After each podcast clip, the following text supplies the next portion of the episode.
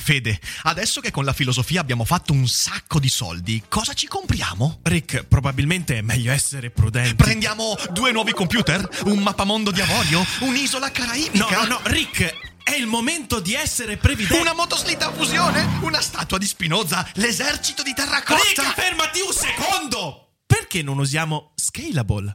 Scalable è l'app perfetta per chi vuol conoscere il mondo degli investimenti. Attenzione, investimenti pensati col cervello, non scelte di pancia. Scalable ti mette a disposizione gli strumenti essenziali per costruire una cultura del risparmio, ETF, piani di accumulo, accantonamenti a lungo termine per pensare oggi a quel che potrai fare domani. Scalable è un servizio sicuro e regolamentato con oltre 600.000 clienti e che ti aiuta a comprendere come funziona la finanza usando la testa. E sai qual è il bello? Con Scalable puoi iniziare a investire con solo un euro. Trovi tutti i dettagli in descrizione. Quindi, niente motoslitta fusione? Tra qualche anno, Rick, quando Scalable ci avrà aiutato a far crescere i nostri risparmi. Ok. Io vi giuro che c'è una cosa che mi manda fuori di testa, ma ci sono cose concettualmente più distanti di arte e patria? Eh, lo so, lo so che qui in Italia le cose non sembrano andare così, perché in fin dei conti l'Italia è la capitale mondiale della cultura e la patria dell'arte e tutte queste cose qua, e quindi sembra che patria e cultura e arte vadano di pari passo, ma secondo me le cose non stanno affatto così e oggi vorrei discuterne con un ospite molto speciale. Ciao, ciao, ciao, Ari. Abbiamo qui Ari eh, che ci parlerà di arte, discuteremo di questo fatto fra patriottismo e produzione artistica e lo facciamo come sempre dopo la sigla. Daily Cogito, il podcast di Rick Dufer ogni mattina alle 7. L'unica dipendenza che ti rende indipendente.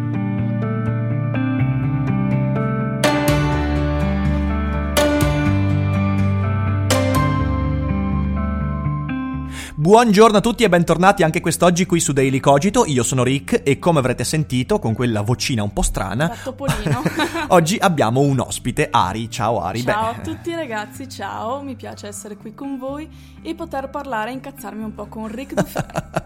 cercheremo di incazzarci? No, dai, siamo stoici, cercheremo di fare un discorso intorno a questo connubio così strano perché davvero a me sembra che patria e arte siano proprio due concetti antitetici perché eh, non so come la vedi tu, però io l'arte l'ho sempre vissuta come qualcosa di umano, di aperto, un allargamento di orizzonti e rottura di confini e la patria è il contrario. Sì, esatto, io ho sempre visto l'arte come il desiderio di unificare anche chi apparentemente è più distante, per esempio un bambino eh, toscano italiano può trovare gli stessi sentimenti che un hillybilly americano riesce a trovare eh, nello stesso dipinto. Quindi secondo me questa unificazione è molto interessante. Posso dire, ridendo. sto ridendo perché io non ho mai visto un toscano francese, non ho mai visto un toscano tedesco. no, è bella la specifica toscano italiano. Sì, amici perché... toscani, amici toscani, sappiate che Ari non è affatto razzista nei confronti dei toscani, voglio che questo sia chiaro. No, volevo fare questa specifica critica perché parlando di patriottismo in Italia c'è questo sentimento mm. ancora mm. molto da eh, Garibaldi che bisogna conquistare tutto il mondo, capito? E... È il campanilismo, il campanilismo, esatto, quindi esatto. sì, questo artista è del mio territorio e quindi è manifestazione della mia cultura ed è quindi parte integrante quasi proprietà eh, del mio paesino, della mia regione, della mia lingua. Voglio dire, alla fine dei conti, se vogliamo fare un ragionamento anche un po' più largo, la Divina Commedia non è affatto un'opera italiana, è un'opera umana, nel senso che è un'opera che offerta da un autore che guarda caso ha scritto in volgare italiano, quindi ha scritto in un linguaggio ben preciso e proveniva da un territorio ben preciso, poi però è, stato, è stata letta, è stata apprezzata, vissuta da chiunque, da un giapponese italiano. Esatto, no, quello sono giapponese. Sono giapponese. e infatti la Divina Commedia viene citata da tutti in Inghilterra, a Oxford viene citata in continuazione, anche nelle serie tv inglesi o americane viene citata in continuazione e invece in Italia c'è un po' questo campanilismo, nel senso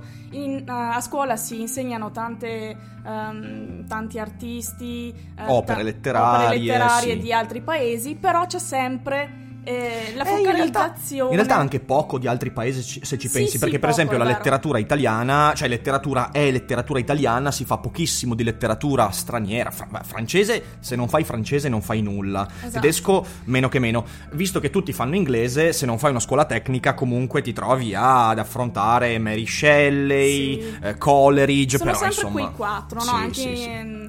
Ehm, per, per insegnare tedesco si insegna Rilke e si Esatto. insegna Brecht e sono sempre E sono quelli. sempre quelli, sono Esatto. sempre quelli. Quando sei fortunato, ripeto. Ma perché stiamo parlando di questa cosa? Perché c'è, c'è- c'è un, c'è un evento particolare che ha scatenato una nostra discussione a riguardo e ci siamo detti, visto che, eh, sapete, io e Ari condividiamo un po' di tempo insieme durante la giornata, visto Giusto che un po'. viviamo insieme e, e ci stiamo anche per sposare. Beh, qui su Daily Cogito ancora non l'avevo detto, quindi stiamo per sposarci fra, fra pochi giorni. Lasciamo lo spazio per gli applausi. lo faccio, io lo metto qui come, come- come suono, il primo, il primo suono multimediale su Daily Cogito. E no, quindi dicevo, mh, abbiamo discusso perché c'è stato un fatto che Sì, scatenato. eravamo in macchina, Esatto. tranquilli, e io stavo naturalmente andando su Facebook, guardando tutte le varie pagine che seguo, perché io scopro tanti artisti di cui parlo sul mio canale, anche proprio eh, tramite pagine su Facebook, Mhm. e c'è questa Pagine pag- italiane, su italiane, Facebook, mi raccomando, italianissime. Eh, infatti a fianco c'è il bollino classificato e certificato italiano con la bandierina, l'emoji Esatto. della bandierina. Esatto, esatto. E, e insomma stavo guardando questi post e mi appare un post della pagina Monster che eh, io amo perché è anche eh, divertente. Che pagina è? Non la conosco? Si chiama Monstre, cioè la Ah, N. Monstre. Ah, Esatto, ok, ok, La ok, N ok. fra parentesi perché così viene fuori mostre però con la N. Sì, bello, bello, bello, bello. Ecco, e quindi fa anche tanti meme eh, sull'arte che mi divertono. E poi c'è questo post che, eh, scusate, se sentite il campanello è la gatta che sta giocando. C'è il pazzo che sta facendo la stronza in casa, sappiatelo. E essenzialmente ho visto questo post dove eh, c'è scritta questa cosa, ovvero questi capolavori di Caravaggio, Guido Reni, Parmigianino e Tiziano sono i fiori all'occhiello del Museo Real Bosco di Capodimonte a Napoli e vengono mostrate queste immagini di questi capolavori. Ma se andate al museo non li troverete esposti. Ben 40 capolavori infatti sono in prestito, quindi nemmeno spostati definitivamente, sono lasciati in prestito per 4 mesi in Texas per una mostra della cui indispensabilità c'è ragione di dubitare. Basti il titolo Flesh and Blood Italian Masterpieces from the Capodimonte Museum che non vedo proprio niente di È strano bello l'inciso, è bello l'inciso che forse di, di- di indispensabilità c'è ragione di dubitare, ma vabbè. Ma ok. vabbè, e eh, il tutto è avvenuto nel silenzio e nell'indifferenza generale, mentre ci si accapiglia per un dipinto di Raffaello che da Firenze si sposta a Roma.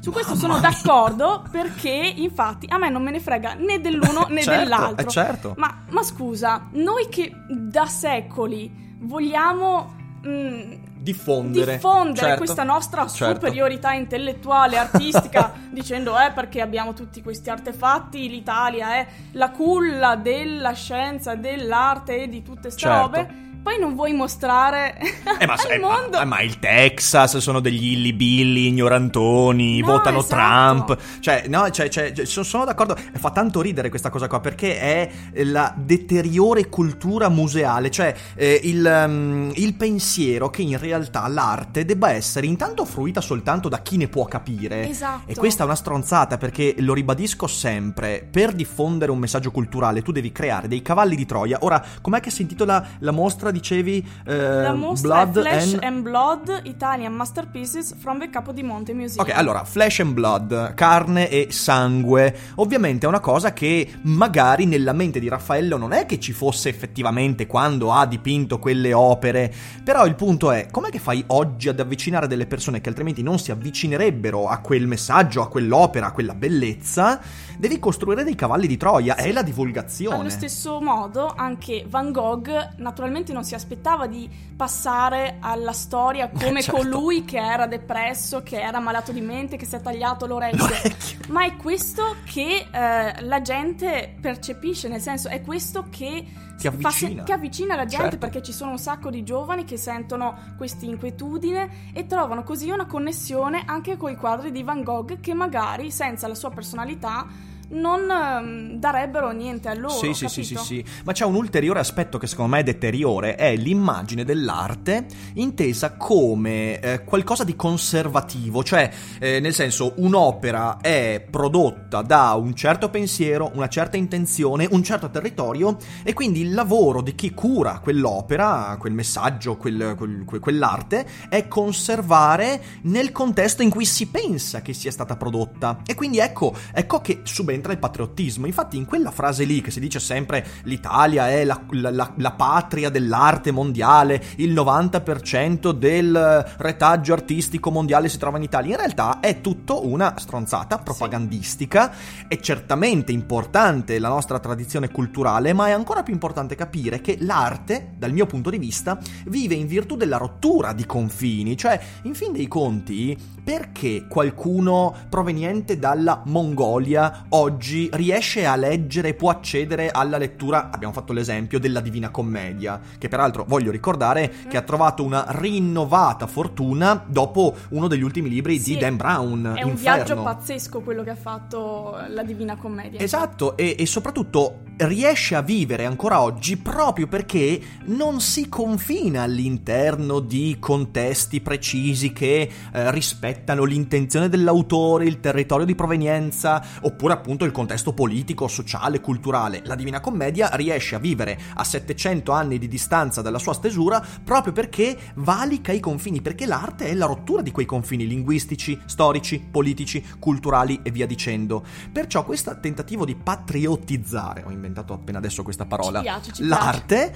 è un tentativo di andare contro l'arte stessa. Sì, esatto, ma anche semplicemente di trattenere dentro i propri confini eh, tutte queste opere. È un po' come ehm, tentare di fomentare unicamente l'ambiente accademico. E invece l'arte non dovrebbe essere unicamente eh, retaggio eh, di chi per così dire ne sa dell'arte, che poi non si sa Esatto, cosa voglia esatto, dire esatto, esatto. chi è che ne sa dell'arte, gli artisti, eh, chi è amante dell'arte e se la studia a casa sua, i critici che hanno una laurea, chi è che Cosa vuol dire saperne? ne sa Cosa vuol dire saperne? Perché Esatto. tu puoi conoscere, non so, per esempio, la biografia di un artista, puoi conoscere perfettamente la tecnica utilizzata, puoi conoscere il, conte- il contesto socioculturale in cui quell'opera è emersa, ma ciò non significa avere una maggiore e più intima connessione con l'opera. Sì, o magari ne sai di tutto, quindi sei un critico dell'arte, eh, sei molto dentro all'accademia, ma non sai come esprimere l'emozione delle opere, che è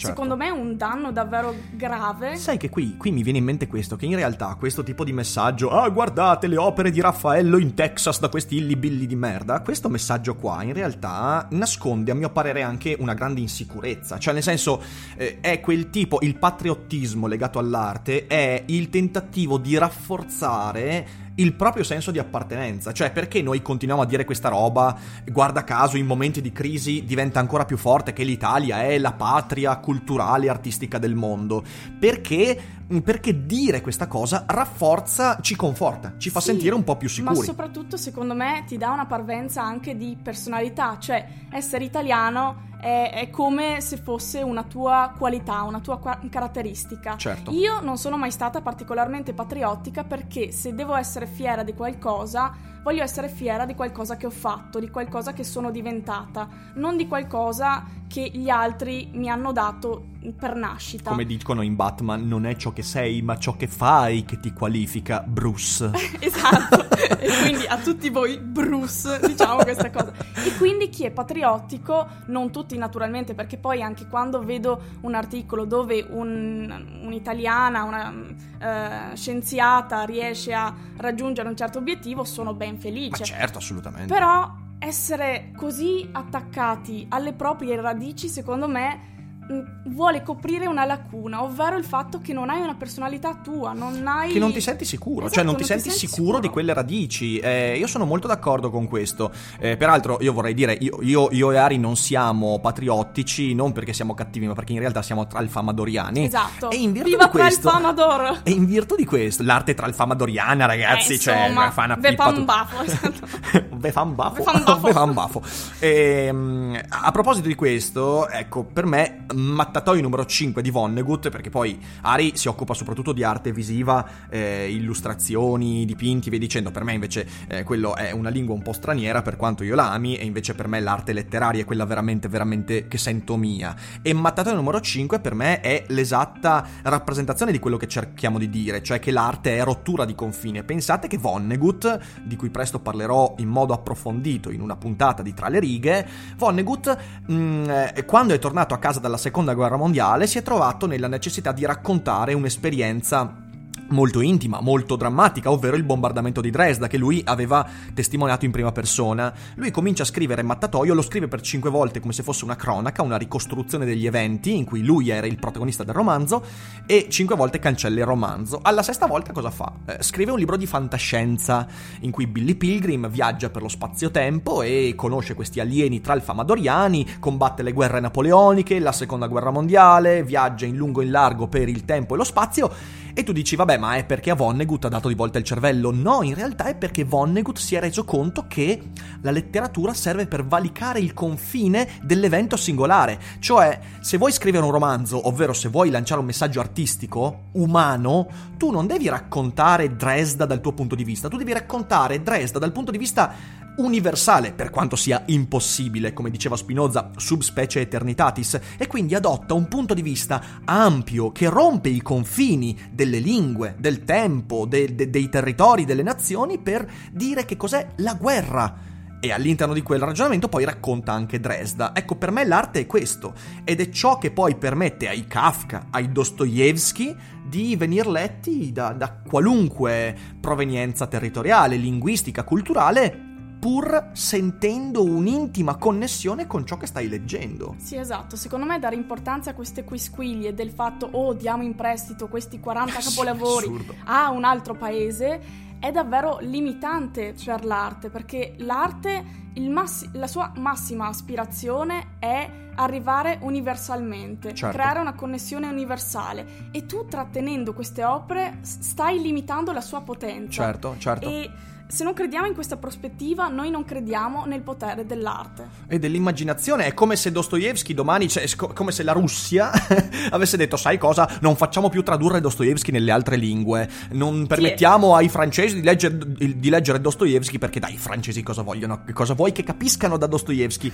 che è veramente assurdo se ci pensate. In realtà, poi, certo, ci sarebbe da dire un'altra cosa. C'è una, un concetto un po' più morbido. Oggi tu di Raffaello puoi sicuramente fruire anche attraverso sul web, ma ma, sì, ma, ma, non è che vederlo dici, dal eh, vivo. ragazzi, guardate le nostre opere eh, e gliele certo. mostri via Skype. Esatto. Non mi pare proprio Esatto, caso. soprattutto con le connessioni che abbiamo in Italia, esatto. voglio dire, esatto. sarebbe il disastro del messaggio artistico italico.